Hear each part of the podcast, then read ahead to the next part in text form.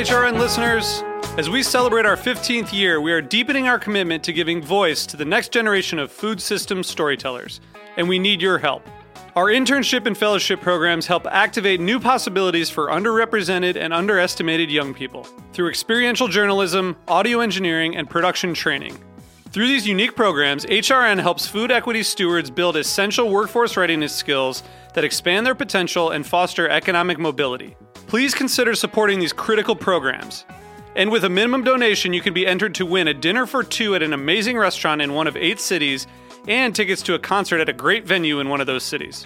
We have incredible partners across the country who have donated, as they also share our passion for helping to educate the next generation of food systems storytellers. Check out heritageradionetwork.org slash 15 to donate and enter to win today. That's heritageradionetwork.org slash 15 to donate and enter to win today. And make sure you donate before March 31st. Thank you. You're listening to Heritage Radio Network. We're a member supported food radio network broadcasting over 35 weekly shows live from Bushwick, Brooklyn. Join our hosts as they lead you through the world of craft brewing, behind the scenes of the restaurant industry, inside the battle over school food, and beyond. Find us at heritageradionetwork.org. Hi, my name is Sam Benrubi, and I'm the host of The Grape Nation on Heritage Radio Network. With this show, we bring wine to the people.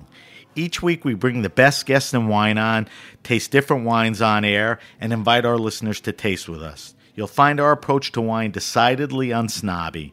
You can find The Grape Nation wherever you listen to podcasts and on Welcome to the Raw Wine Fair and the Speaker's Corner. I'm Sam Benrubi from the Grape Nation on Heritage Radio Network. Just a sidebar Heritage is recording everything, so you can go back and listen to this if you go to heritageradionetwork.org.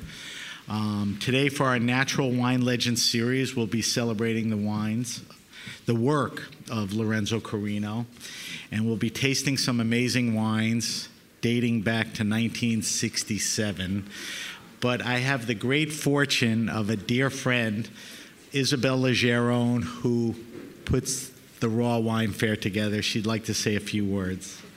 Thank you. Yeah, I won't take up any of your time. Um, thank you. So I just wanted to just give a, a, little bit of a foreword and why for me this was very special. In fact, thank you, Sam, because I think Sam for me is an incredibly sensitive uh, journalist, and uh, I thought when when I knew that Lorenzo was able to come, that actually Sam would be really perfect. Uh, to understand the work of, of, Lorenzo. So thank you for, for being here and, and leading this tasting.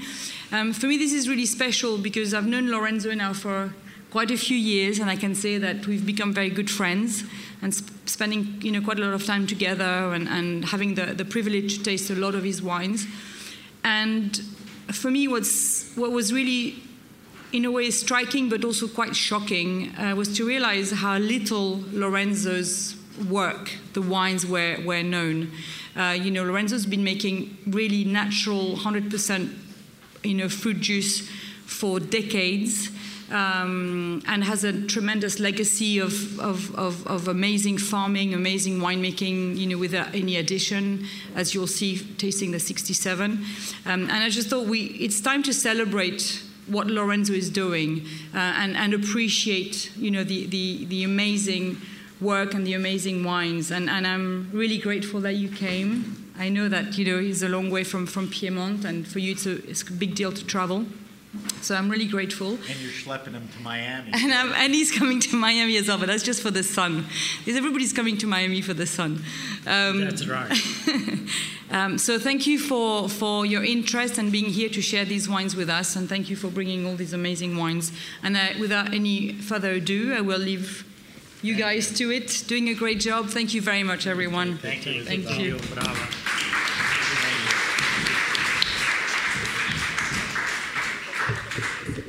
All right, let's get started. We have a lot to talk about, and we got a lot of really good wines to drink. First, let me give you a little quick intro on Lorenzo. One of the toughest things when you do an interview is doing the intro. It's the shortest thing you do, but it's the hardest thing because you want to get the information. And The problem with Lorenzo is he's so goddamn prolific. There's so much to say. So this is a fairly long intro, but it'll cover everything, and we're going to cover a lot of this. Um, so Lorenzo Corino is a sixth generation winemaker at Casa Corino in Costigliole d'Asti in Piedmont, Italy. After graduating from agricultural science in 1972, Lorenzo began a career as a researcher in Rome and at Cambridge, England. Lorenzo Corino's conducted research in numerous areas from the management of viticulture and plant soil, vegetative reproductive balance, climate trends, and the behavior of grape varieties and rootstocks in relation to the environment, to the biological system of the vineyard as a whole. He has undertaken these technical studies around the world. Lorenzo is the author or co author of more than 90 technical and scientific publications on viticulture. His expertise in farming production is more in harmony with the rural world and with particular attention to management through organic methods, creating his Metodo Corino, which we're going to talk about. Lorenzo also runs the viticulture project at winery Fattoria La Maliosa in Tuscany. Antonella is here joining us. Um, since 2013, and his recent book, The Essence of Wine and Natural Viticulture, is currently out right now. Lorenzo, thank you for joining. Us at the Speaker's Corner. Lorenzo wanted to say a few things before we get started. Thanks a lot. You, you've been saying that the wine gets take us emotion. I'm very, I'm very in emotional state. I, I would like to, to read a short statement. Sorry for my English. I, I try my best, but uh, first I have to thank Isabelle. Uh, in my knowledge, the first example to promote wine out of conventional wine making. This is a great step. Having brought an epochal change in the world of wine, determining the important growth of this new segment and giving legitimacy to this wine. So uh, this my, is in capital word, thank you. At the end of my career, I'm happy to see that my story, because during my career, we, very few people were talking about sustainability, especially in wine production. I'm happy to see that my story and the story of the wine have come full circle back to its true beginning. That is fantastic for me. Starting in the 60s and, and coming now. Was as well great when I was retired to create an unexpected creative phase of my life that allowed me to continue my research and write my book supported by very good friends. This is what I would like to say first of all. Done? Done. no, good. no, I'm, I'm a bit joking, but uh, here. I mean, all your papers and your books are so long and technical. I figured the speech would be. You see, best is to be short. There you go. And, Don't I know? And uh, we have the. I was stimulated, so here we will taste. Starting from my first vintage, I was 19, so many years ago. That was 1967, and down to we're, more recent year. We're going to save that for last. All right, we're going to taste through, and that'll be special. Um, Lorenzo, help give everyone a little context of who you are. Give us a little history of the family and the winery. You don't yeah. have to go way back, but just so everyone knows. Yeah, but just a few words. Uh, the the, the documents talking about us starting 1846 in that specifically in that place with my great great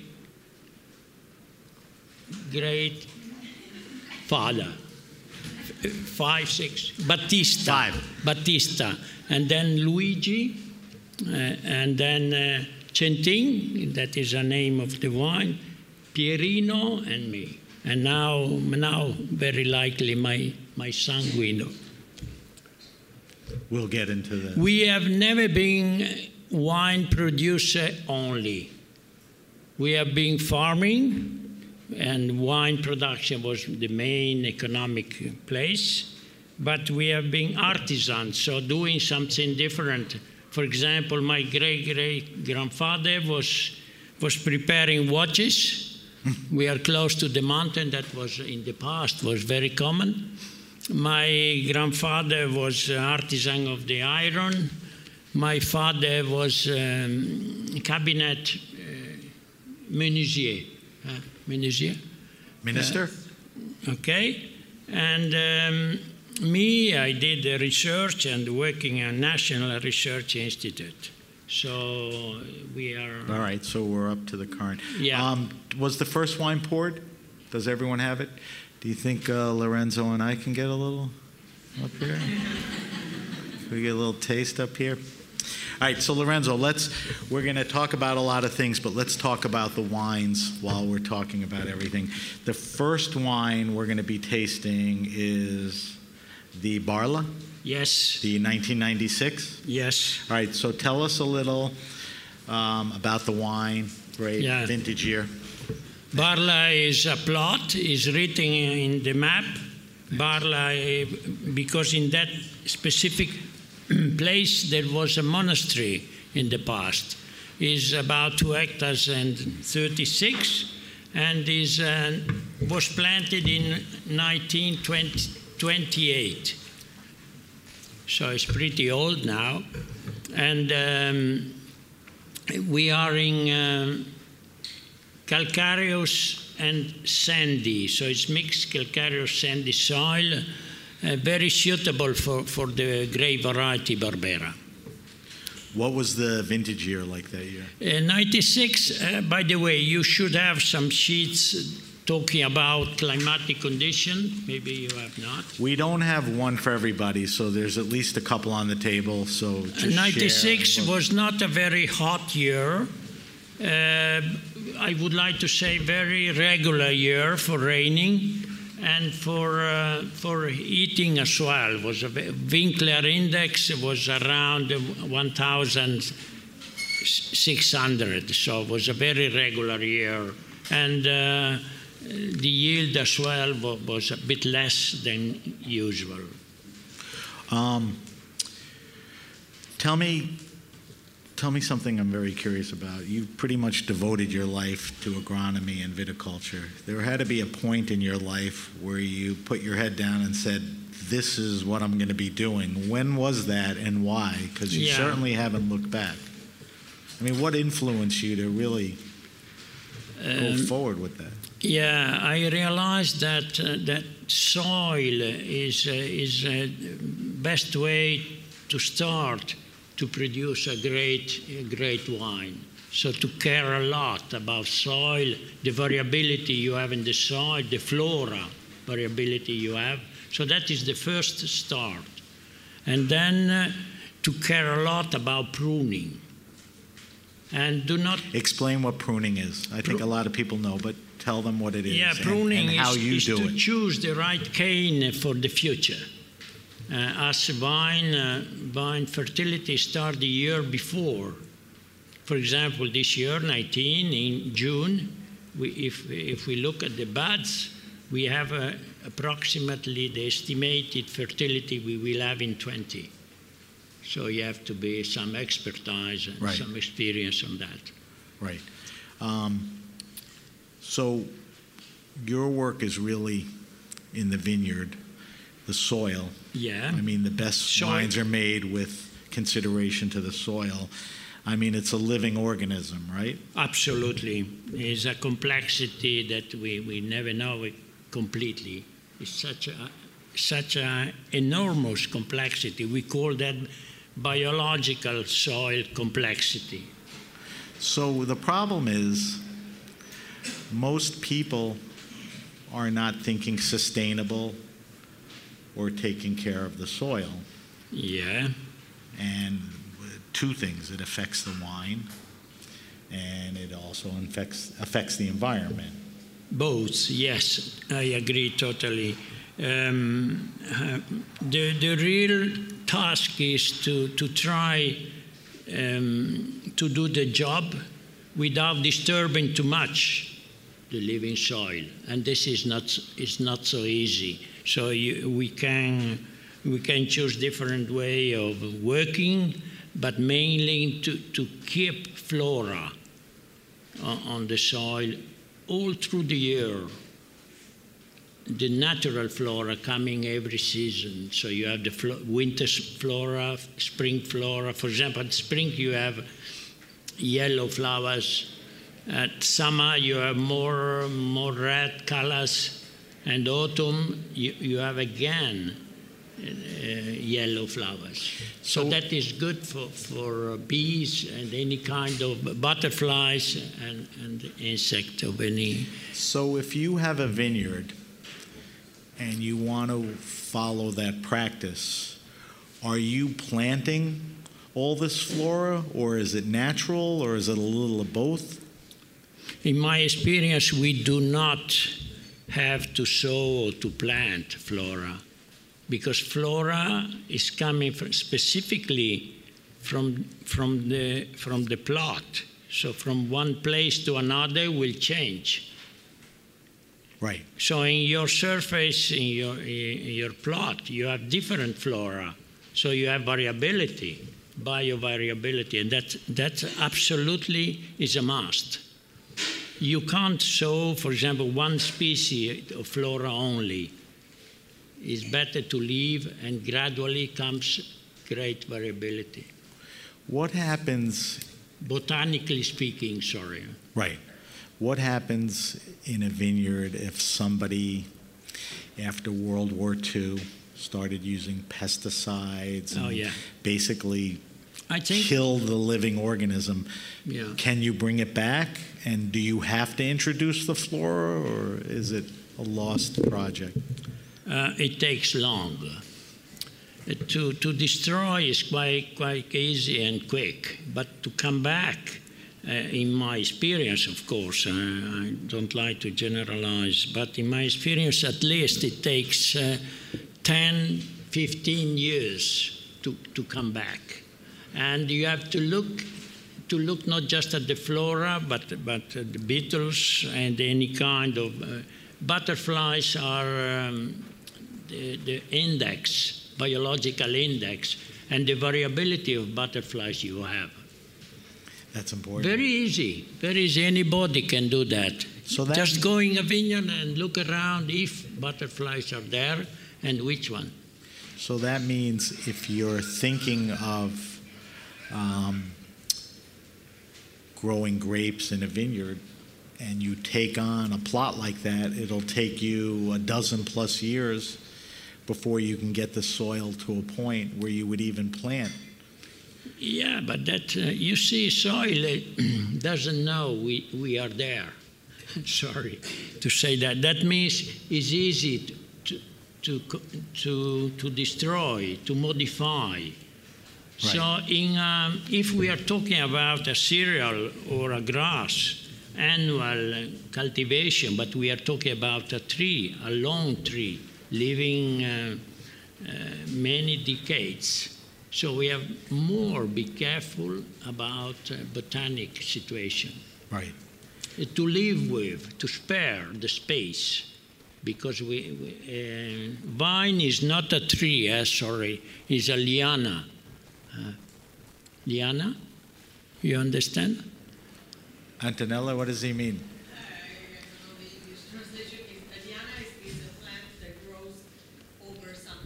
Like almost like a vine or yes. that grows yes. right on a tree or on a trellis yeah. or Thanks. something. Yeah. yeah, yeah, yeah. So it's not a tree, the vines.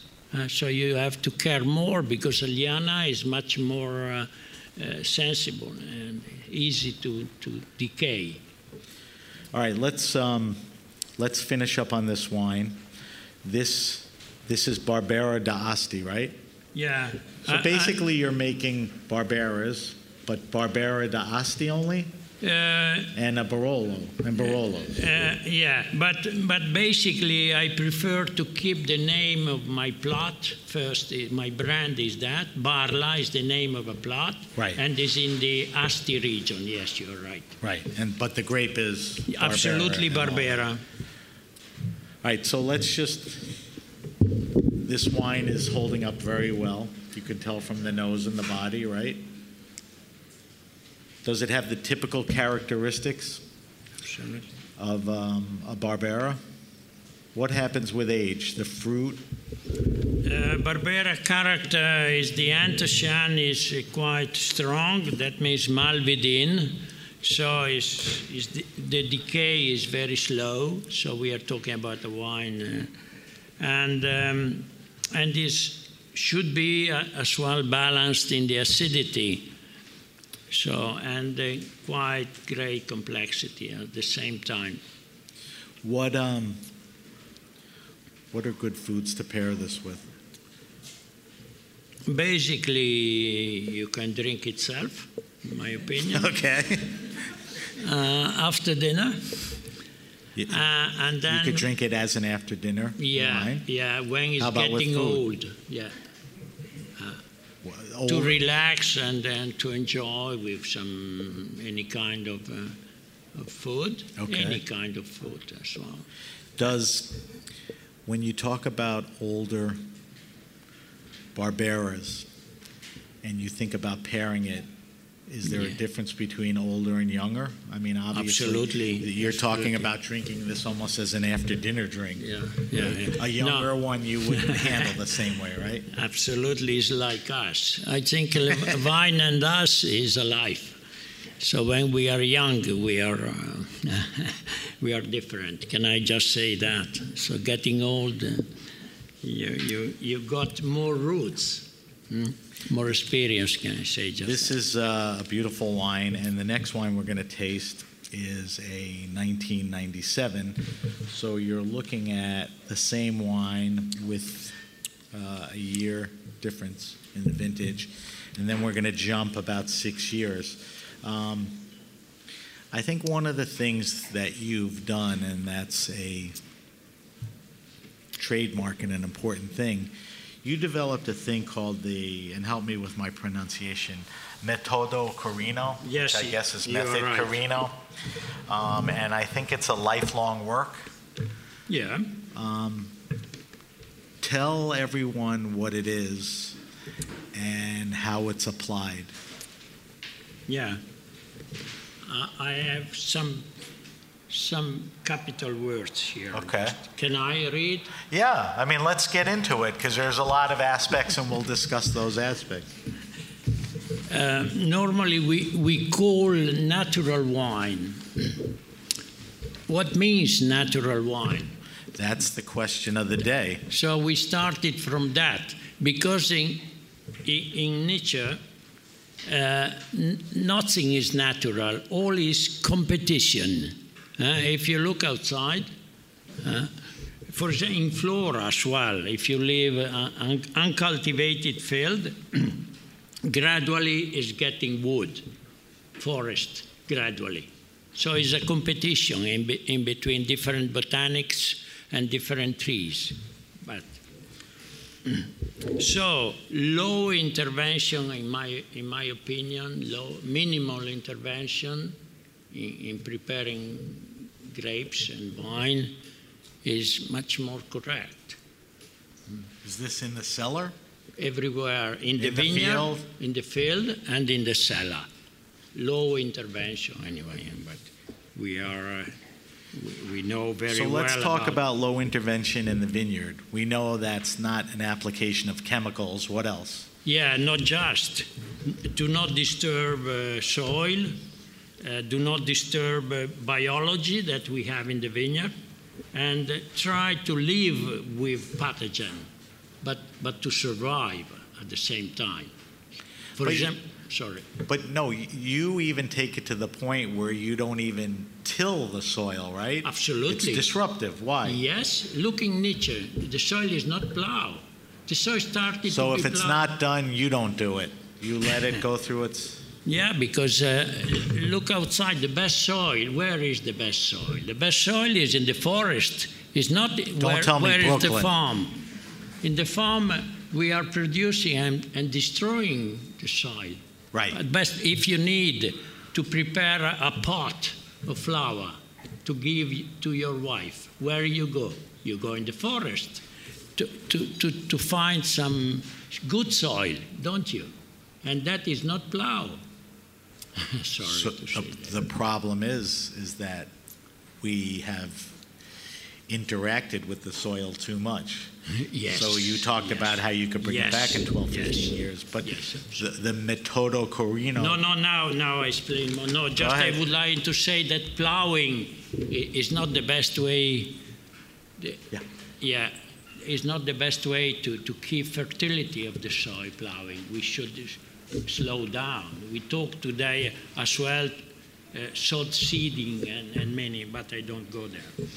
So metodo is uh, to give transparency. Th- This was to the process for the production of grapes and wine, uh, give, giving transparency. Represent as well an humanized system with minimal environment impact and constitute a significant step in technological development and at the same time a fascinating return to origin, quality, and possibly to excellent. so the main, main characteristics. Do you understand me? I do. No, just because, sorry, eh, but We're taping this, so I can listen to it again later. So, main essential characteristics historical grapes variety only. That, that is a really a, a great step. What does that mean? No, Means- no cloning or grafting? Yes. No. For example, in Like, my, like heirloom, heritage in a way? Yes. Okay. Yes. Yes. Uh, so historical grape variety, not for example a variety that is running all over the, the globe and the same name and different terroir. Closed vegetal cycle in the farm. What does that mean? That means do not use animal uh, product, just vegetal product. You mean manures and things like Yes, that? yes. yes. So just natural vegetable. Just What's the flora that exists? Botanica and Okay. flora. Minimum intervention in the vineyard. And concerning the cellar, and briefly, eh, and concerning the cellar, it, no, no addition in the cellar, as well as sulfur dioxide. Nothing. Zero sulfur? Zero. So your wines are zero sulfur? Yes. So this 1997, Yes. Yes. no sulfur. No sulfur on it. Just to, to, to show that it's possible to produce without any additive. Of course, not every year. For example, recently, 14 for us was very hard, and we lost 80% of the production. Hard or hot? Hard? Hard. Tough vintage. Yeah. Okay. Yeah, because it was wet and uh, no summer, so we lost. But that that happens. So Because of the choice of not using a sulfur Yeah. to protect the crop. Yeah. Now, sulfur exists naturally yes. to some extent on Yeah. grapes, and to some extent that'll help and save the grape.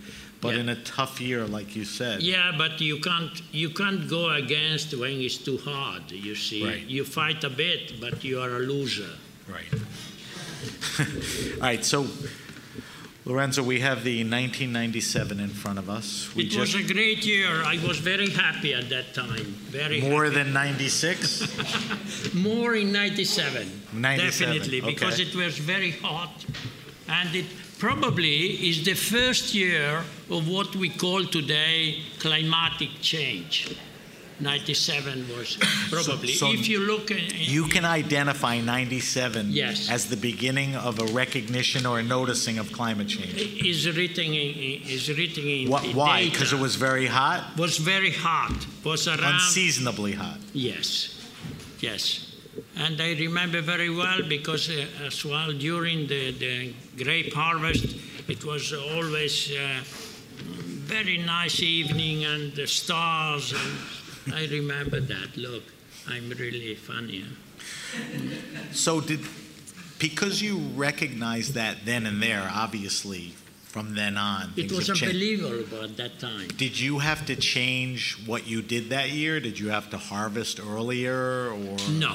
it was business as usual? No, I never, I never been following the, the weather. I always have been uh, harvesting uh, at normal, regular time.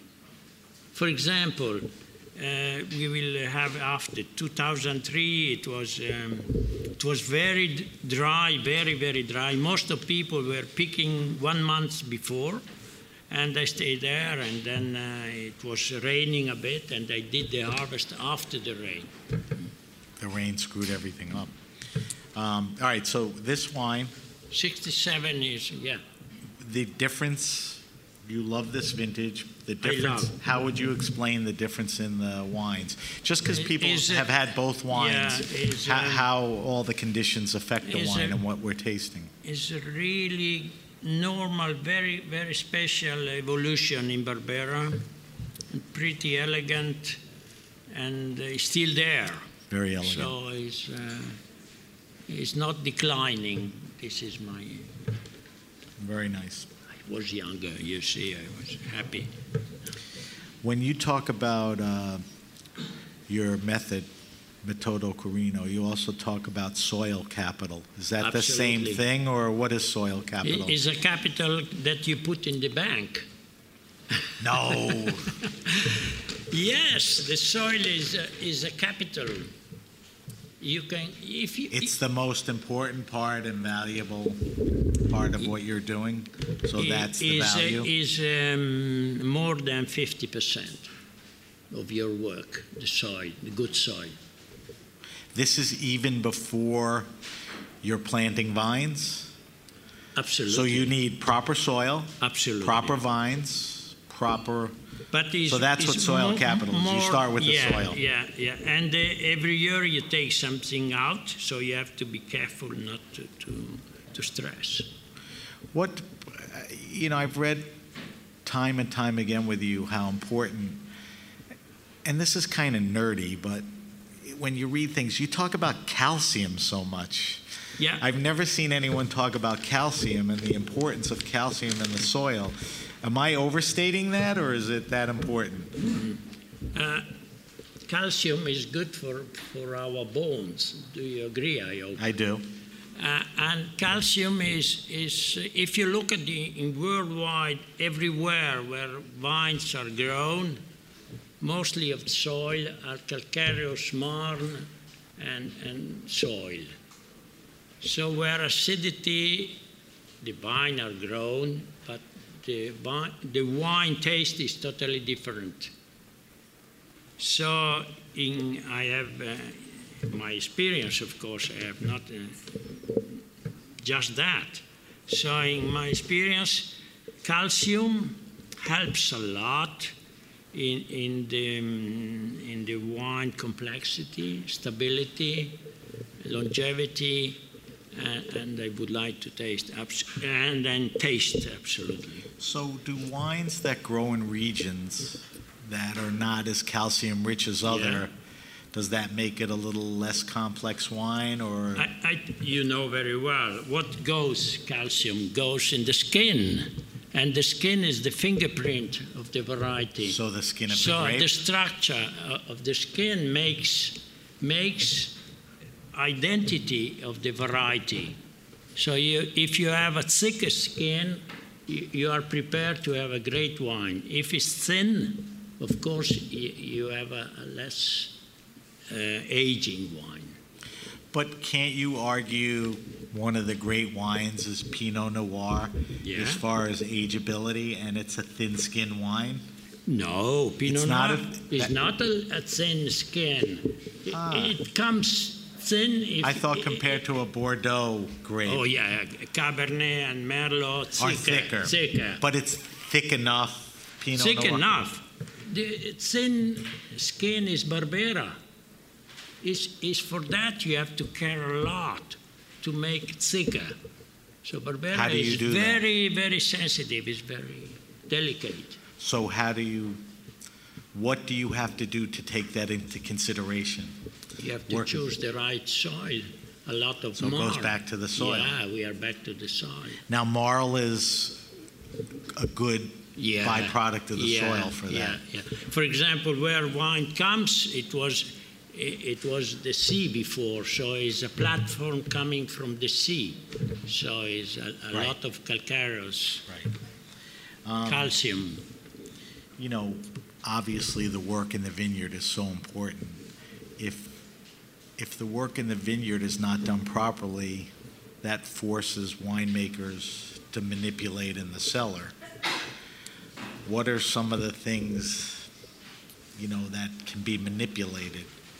um, uh, uh, you have to combine to is uh, very critical to reach uh, um, a very ripe bunch. That's your work, and that is a must. Right. That is your work. So you're starting from the soil and then taking care of the shadow and sun, so and vegetation. So is uh, in the cellar you can do nothing. The cellar you lose. You, you, you in natural You wine. mean you lose because you're taking away or deleting? Yes, something. If it's hundred, your bunch in the cellar is getting less. It's But- for that people are, are, are But I guess I'm thinking the other thing, if people are making a wine and they're not doing proper vineyard practices, then they're going to go in the cellar and manipulate the lead, acid, sugars, and all of that. Um, if done properly, you don't need to do that. absolutely not. What I repeat, what, what what we must is to produce great bunches. That all. Bunches of grapes. Grapes, sorry, bunches of grapes. I get it. uh, and uh, proper bunches of grapes, and then follow follow because we have great friends in the in the, in the cellar. We have the yeast is doing our work. We do not we do not need to to. The All- yeast is doing our work. Just we follow, we take. All we indigenous yeast, all Absolutely, that exists absolutely. on the grapes and in Now, the that's a great chapter because uh, we need all the, the family. The yeast is a fantastic uh, variability. So the first yeast working in our fermentation is to produce acetic acid. So it looks like vinegar. If you go on, on top of your uh, of your barrel, you feel you feel vinegar at the beginning, but that is a starter. That for- change, that evolves. Yes, uh, sorry, you know about. I don't like to go deeper, but you know. But just so everyone knows, um, some people add yeast to their wines, and that's a manipulation because they're picking what kinds of yeast. Yeast, yeast that occurs naturally is just in the air and on the grape skins and around, right? There's nothing more you can do than to just crush the grapes and let the, the yeast. They are there waiting you. Yeah, waiting sugar. Huh? Is, Right. is their food. You never add anything else. No, but yeast is everywhere. I'm sure in, in this room is plenty. The yeast, we are lucky because the yeast is is uh, fermentation is the best phenomena we can understand. Is everywhere the forest, outside the soil. Is, changing sugar to more stable molecule. Does anything ever affect the yeast if it's very rainy or weather? You're right. Can it raise or lower the level of the Uh, available yeast? Um, the research show us that most of yeast are not in the bunches. Where are, where are they? are in the soil, Ah. are on the plant, are in your cellar. So it's everywhere. So it's not exactly. When you say in the cellar, literally in the air or yes, the barrel? yes, yes, in the barrel, of course. So when you say it's in the soil, it transfers as it grows from the soil to the vine? Yeah. Okay, I just wanted to make And sure. uh, can I just say, to, to prove the, the soil quality, please um, try to, to smell, Smell the soil? smell the soil. And what are we But looking for? For uh, finesse, no funny, funny taste. You can eat as well, sorry, but um, Eat dirt. You feel, you feel very, you, you like. There should be no off-putting odor or Yes, yes. if it's natural and normal. Yes, yes. If it's treated, you'll get different things and all that. So the smell is important to, to immediately to realize as was the work done by the farmer. All right, so Lorenzo, let's get everyone to pour the 2003. Um, that's the third of our fourth Barla. Um, the fourth one's actually going to be a little different because it's a late harvest. Um, and let's talk about that. What I wanted to ask you about, and I ask everyone this, and you can answer this as well or better than anyone, is the change in climate how is that affecting how we're growing grapes, how it's affecting the soil, how you're farming, your timing, everything that's involved with that? Now, I hope we're not getting too nerdy for you, but this is No. Lorenzo's specialty, so we got to dig deep into his specialty. Uh, you know, we will talk after about Yeah, 2003. But talk to me about climate change. It's Yeah. It's, it's not the issue of the day. It's the No. problem of the future. Now the problem of the future is pollution, in my opinion. Well, that has something to do with climate change. Yeah. too. Uh, the climate has been changing uh, in Europe. I don't know here in the USA, but in Europe, at least, has been changing three times. During Roman period, was definitely hotter than today, and Okay. and uh, and Roman people were going with sandals. Now everywhere in northern To- Europe And togas. and dogs That's right. to Northern Europe. And uh, the second hot period was medieval period. No, no glacier in the Alps, nothing. So uh, you, you, at that period, it was possible to pass the Alps without any difficulties. And then we had a, um, we call late glaciation in between 1,500 until 1,850. That was a cooler period. Plenty of diseases as well. In Italy, we have a we have a writer, Manzoni, was talking about human diseases and so on. So I think it's a great, great subject. And um, it's not easy. But That that sort of leads to something cyclical.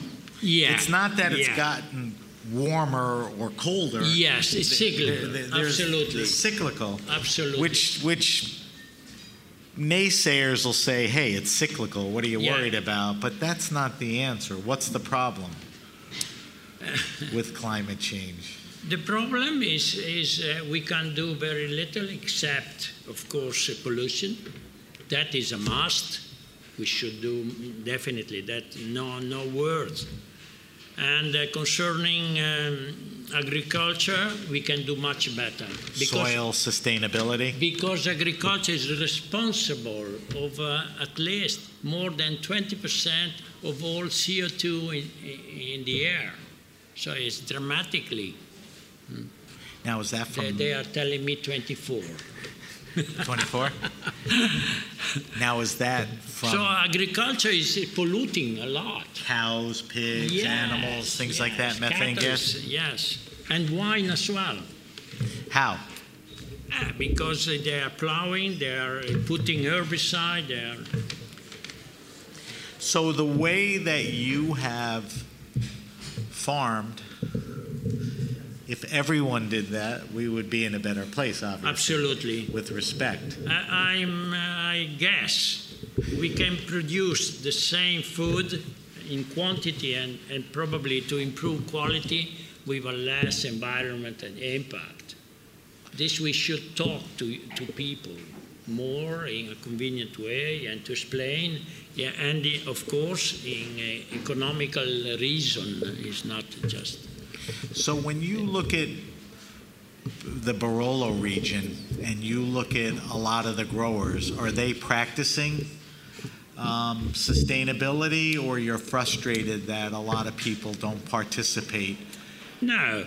Um, you see, when you get too much money, you, you get crazy and you do, do, not, do not think a lot about what to do best.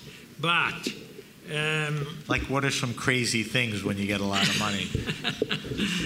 you just They- buy pesticides, or They you make do a big care- modern winery, or they do not care enough, you see, about environment.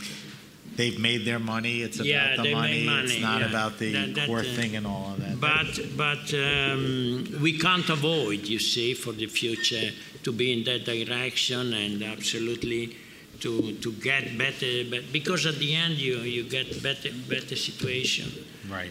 in the wine as well. All right, Lorenzo, let's taste this Barla 2003. We jumped from a 1997 to 2003. So the first two wines were back to back vintages. This is now six years later. What are we tasting and seeing in this wine? This was uh, uh, not just hot, very, very hot. In my life, the first time I, I, I saw, you, you know, Winkler index is the sum of the, the average temperature above 10 from April to October. So this year was more than two, 2,150. So exceptional Wow. in, in, in the. What's it called? The Winkler Index? Winkler is, um, was um, a biologist from California, and he- did a study to, to test year the energy of every year during the, the production season. Ah. So, So- thi- this year was off the charts. Absolutely, completely. And, And in- what does that do to the wine? Um, uh, most of people have been uh, harvesting pretty early, Early, because to get it off the yeah, vine. because the, the grapes was uh, getting late harvest. You see, but I, I I didn't. So and I was lucky because at the beginning of October. Why didn't you? Just No, because to stay the course of what you normally do, or you felt because when it's too hot, do not harvest. right? And when the plant is stressed, do anything, leave, just leave to relax. And hope it will pass. Yeah, and I was lucky because it came uh, two two days rain and was very fantastic. For, for So, what characteristics did that situation give this wine? Um, How much different is it because of those conditions? I, I think is um, is finesse. I would like just finesse. There's because of that, it's Yeah. a very finessed wine. Relax and see you tomorrow. That means uh, Okay. when we are stressed, it's better to, to stop and to take a take a while. Now, this is 2003. Do you like this? I love everything. I wouldn't be here. Um, we tasted it in 96, 97, 2003. What kind of ageability are we talking about with these wines? This wine could sit in the cellar, or how much longer? I think um, 20 years more. Without compromising the fruit No, and the, no. the finesse. And Of the- course, it's aging. Yeah, it- it's us. a different wine, but it can yeah, handle yeah, the- yeah, yeah, yeah. Those ages. That's Can pretty you, can you, can some of you can understand that this is a Barbera? Barbera and no sulfur. No sulfur. Oh, and 16 years old. Pretty remarkable. All right, the last Barla is a 2011. It's a late harvest, which you'll explain to everybody. No, it's not here, I think. It's It's, not? a mistake. Is What do we have instead? nine. Which one? Sorry, guys. So it is. Oh, yeah, yeah, yeah. That is Nebbiolo. Okay. yeah, yeah. Yeah. So let's pour that and let's let's talk about To, that. to compare. Yeah. Let's talk Sorry, about let's talk about Casa Corino, your winery. Um, tell me a little about where you spend most of your time. Um, how big is it? Where is it?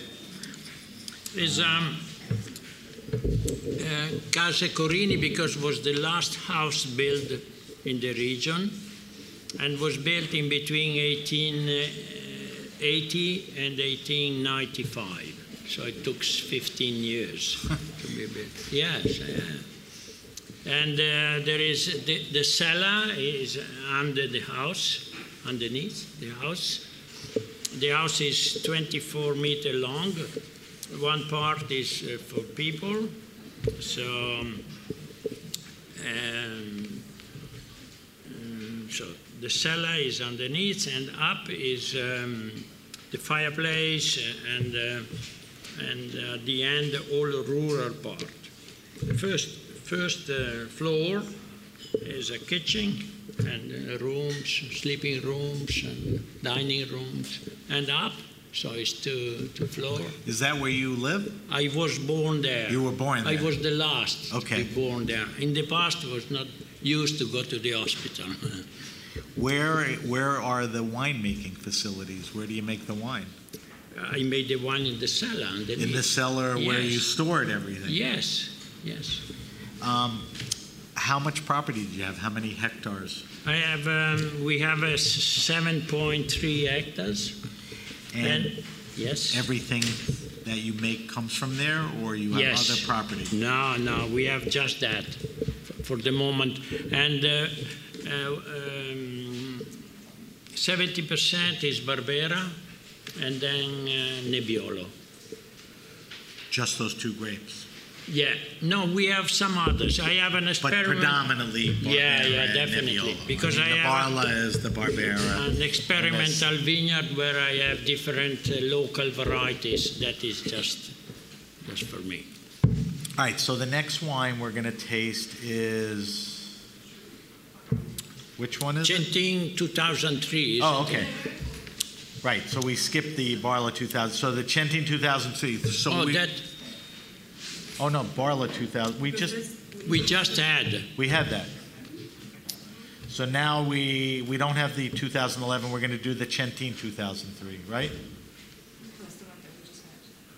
Yes. Wait. Now I'm confused.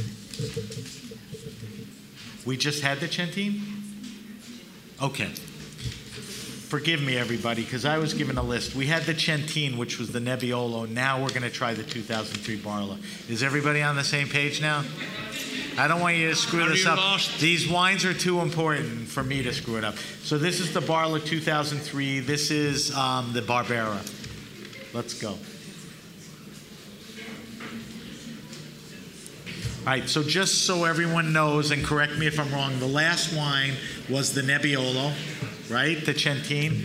And this wine is the Barbera. Same vintage years? Yes. So now you're going to try a 2003 Barbera and a 2003 Nebbiolo. This is the. The hot year was 2003, right? Yeah. Yes. Yeah. Sorry. Which for the Barbera and for the uh, Nebbiolo. Same year. All right, so tell me a little about this wine. Sorry for any confusion. You see, the previous one, the color was was lighter. This is still uh, quite.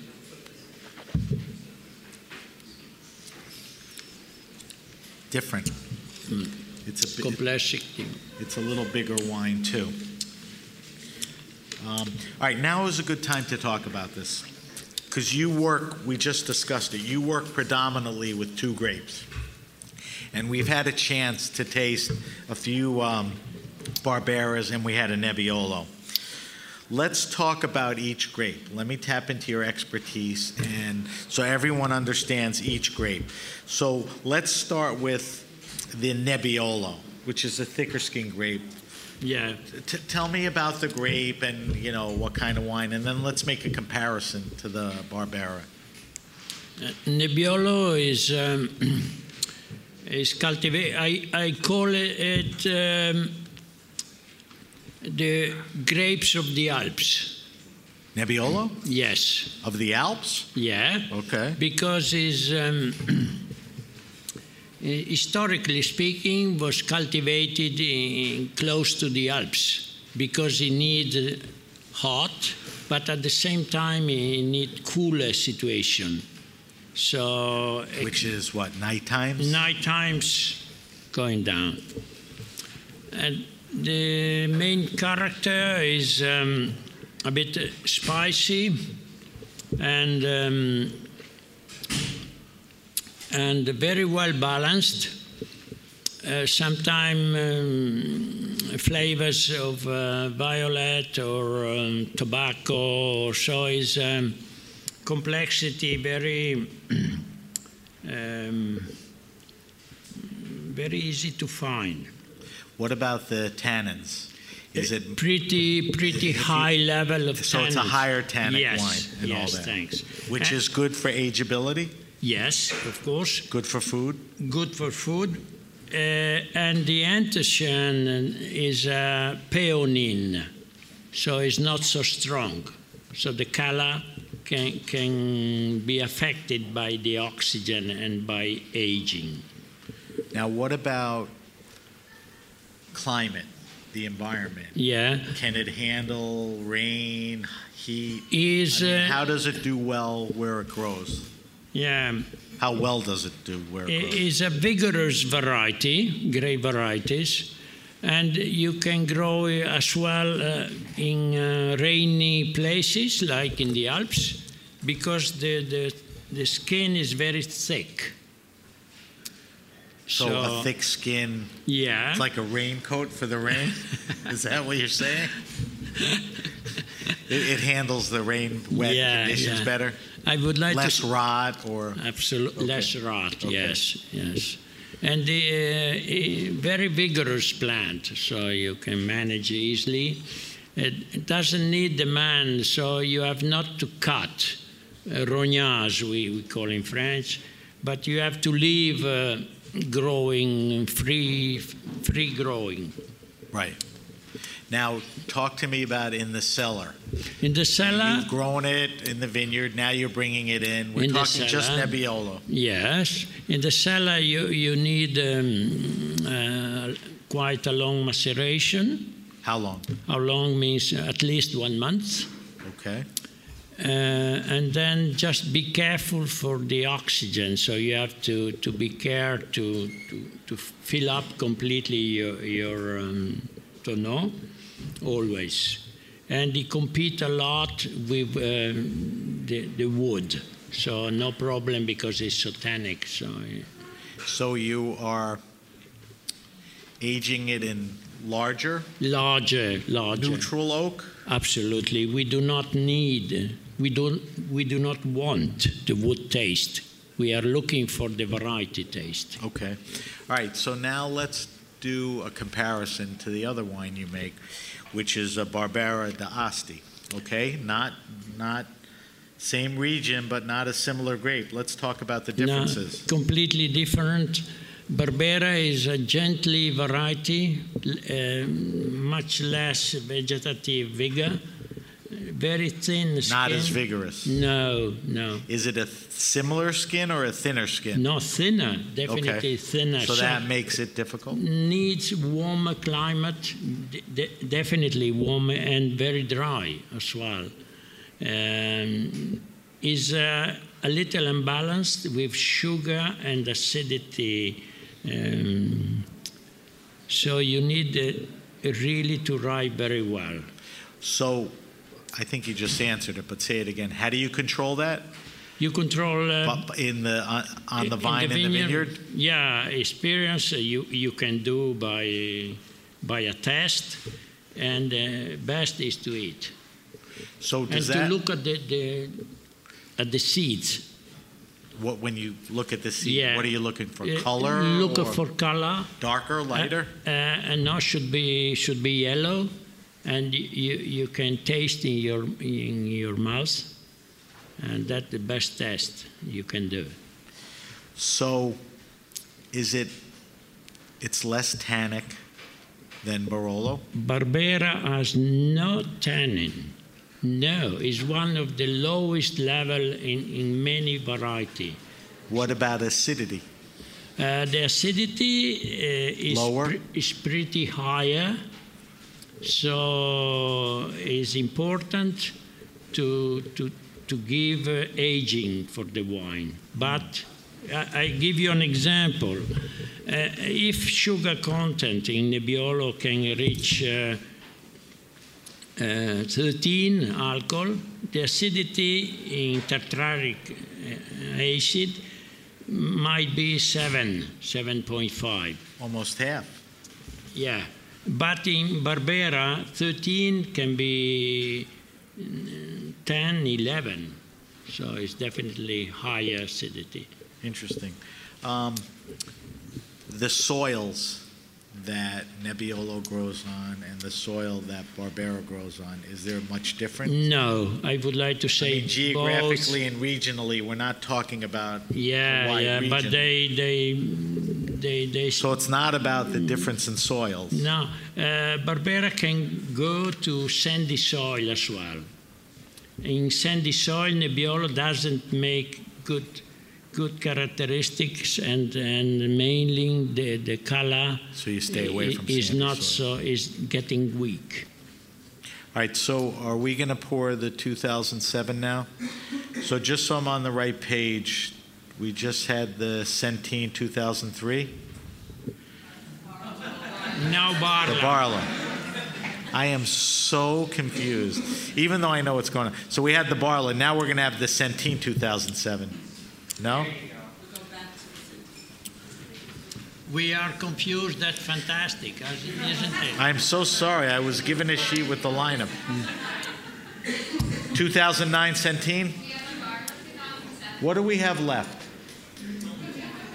We have we have a very special treat. We have a 1967 Barbera that we're going to drink last, and we'll spend some time on that. But preceding that, we have how many wines left? Two. Okay, so we have the 2009 Centine and the two. So let's do the 2007 Barla, and then we'll finish with the 2009. Sorry, I is a bit Wait. a bit mess. Yeah. Okay. And then the Centine is the 09. Yes. Uh, guys, is your sheet like mine, or is it? So we're- we're all all over the place. Okay, so it's not about the sheet; it's about the wines.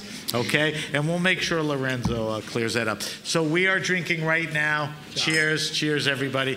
We are drinking the the Barla. The Barla, 7.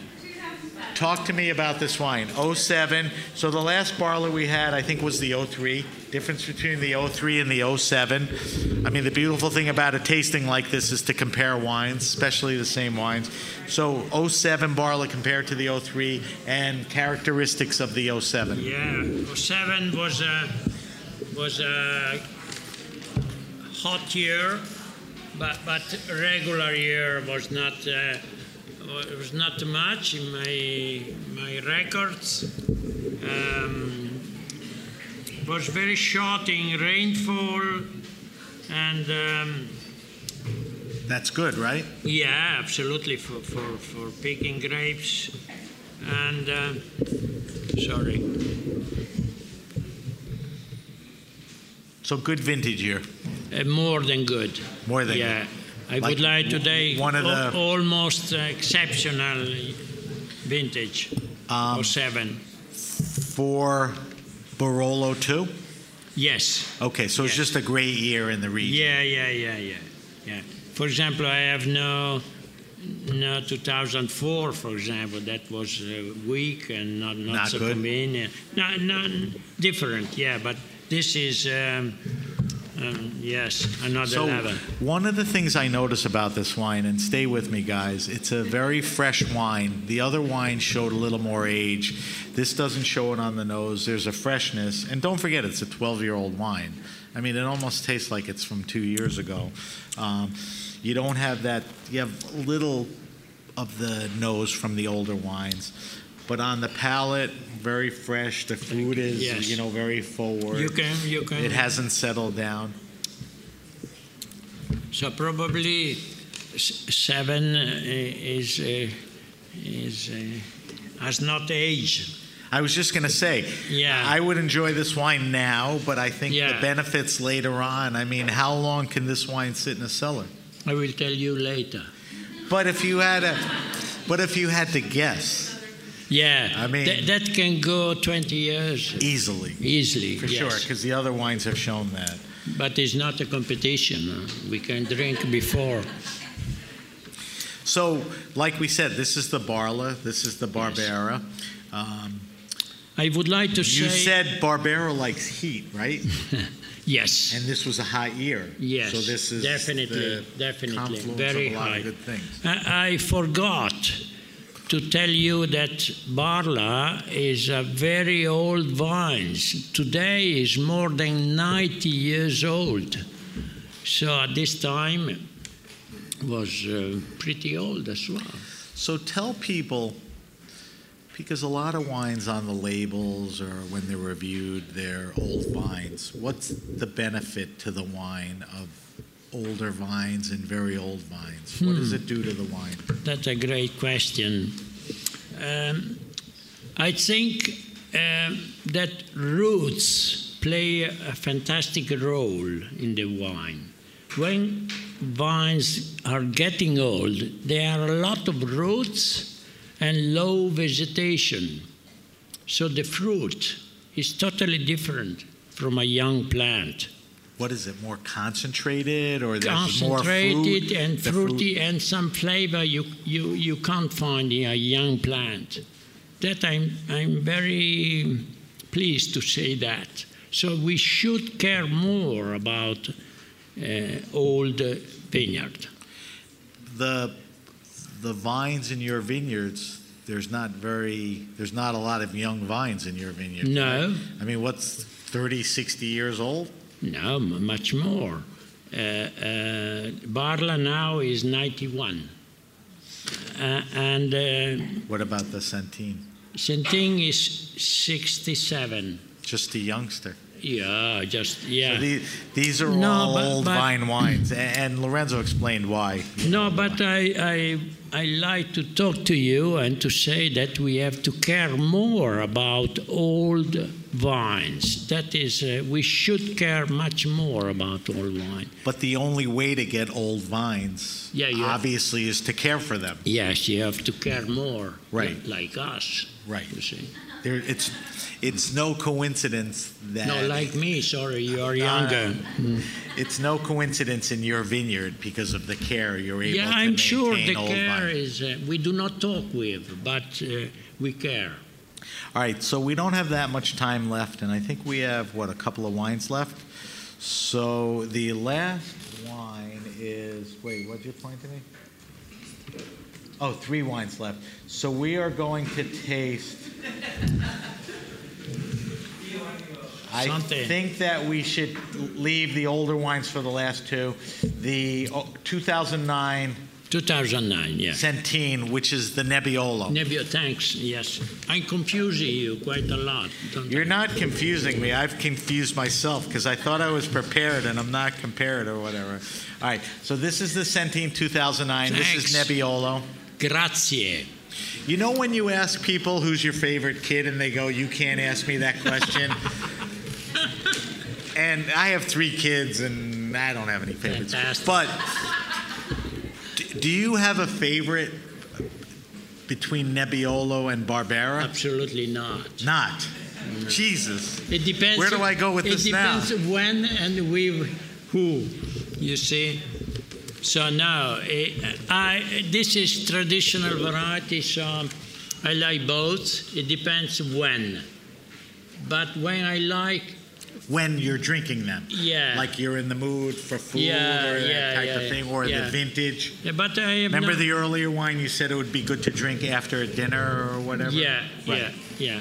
For example, Barbera, yeah, is more uh, not easy, but is uh, you drink and you drink again. Nebbiolo, you drink, you taste. You do not drink, you taste. So you know what it sounds like to me? My oldest kid was easy to like raise. My middle kid, because he was a middle kid, was like a pain in the ass. Is is is that the Barbera? Because it's thin-skinned and you know harder to. Is can that be an analogy, or is Barbera a little more difficult to farm? What to answer to you? Okay. Not easy. All right, so let's talk about this wine. You, you see the color. The color is declining. Yes. Don't forget, we went from a younger wine to now back to an yeah. older wine. So keep that in mind, guys. So it's peonin. So it's- Still very fresh, though. yeah. So in spite of the color, huh? It's beautiful. And this was the vintage. What did you say? This was a hot vintage, or no, no? That was that a last- regular vintage. So tell me about the vintage. The vintage was um, not so hot, uh, quite quite um, good yield, uh, and um, uh, and uh, has been quite a lot of rain before before the harvest. I remember 2009. Not during flowering No, just later no, on. no, lady on. And what does the rain do mid-late harvest? Um, uh, all the year.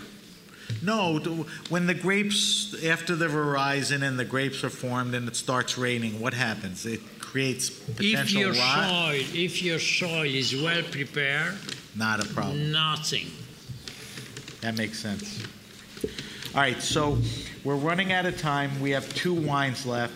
We left two wines. Uh, one of them is a treat beyond treats. We're going to taste the uh, Barla 1996, um, which is a Barbero, and we're going to taste the 1967. If you walked in and you saw those like dusty bottles, they just don't use those in movies. That's like real wine and all of that. Um, so let's try the 96 Barla, which is the youngest Barla. You've tasted the uh, later vintages. 19, Nice. 1996 Barla Barbera. I got that right. No, It was the.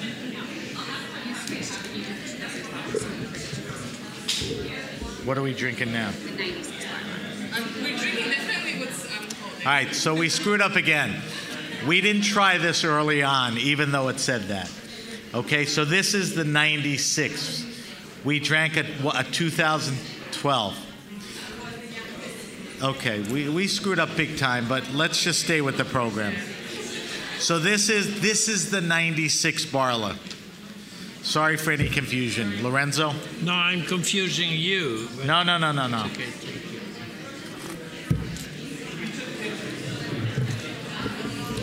All right, so can I have everyone's attention? Let's quiet down for a second. Um, let's stay in the moment. And the moment is that in front of you, and look at the bottle. This is the 1996 uh, Barla. This is a Barbera d'Asti. Who was born in 96? Uh, probably a bunch of people in here. No? 96, 2006? Yeah, you're right. Um, the nice thing about this is this is an aged Barbera. We'll talk about it, and then we will compare it to the last wine, which is the 1967, which is a Brico, which is a Barbera. So, Lorenzo, let's talk about this wine quickly. Let's get everybody up to speed on this wine. Everybody, this is a 96 Barla. Yes, Barbera. It was a, it was a suitable year. Suitable being okay, Means, not uh, bad, not great. Was not exceptional vintage, and uh, regular yield, and late ripening period. I remember very well. So we were So you pick after- later? We pick after 20 of October. We started 20 October 20. And that is because you waited for the sugars? Yes, for the balance, acidity, sugar. Yes. Is that one of the later picking dates you've had historically? Absolutely, absolutely. Okay. Barbera is a late ripening variety, like Nebbiolo as well. All right, so this is 96, 2000. This is a 23 year old wine. It's Yeah. still showing a lot of freshness. The color is beautiful. You know, it's got that typical Barbera. The edges are a little lighter. All right, let's get the last wine out here.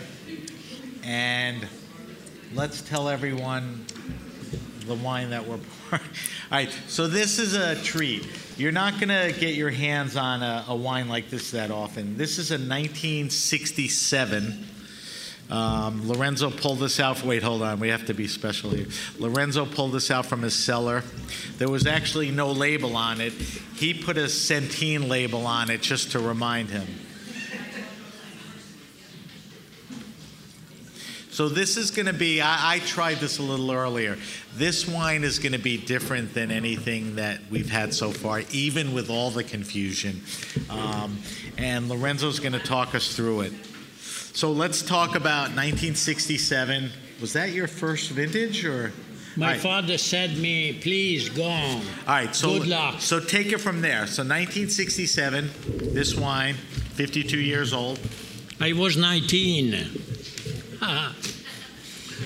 Okay, go ahead. so it's the first vintage I did. And my father said, now is, is your job.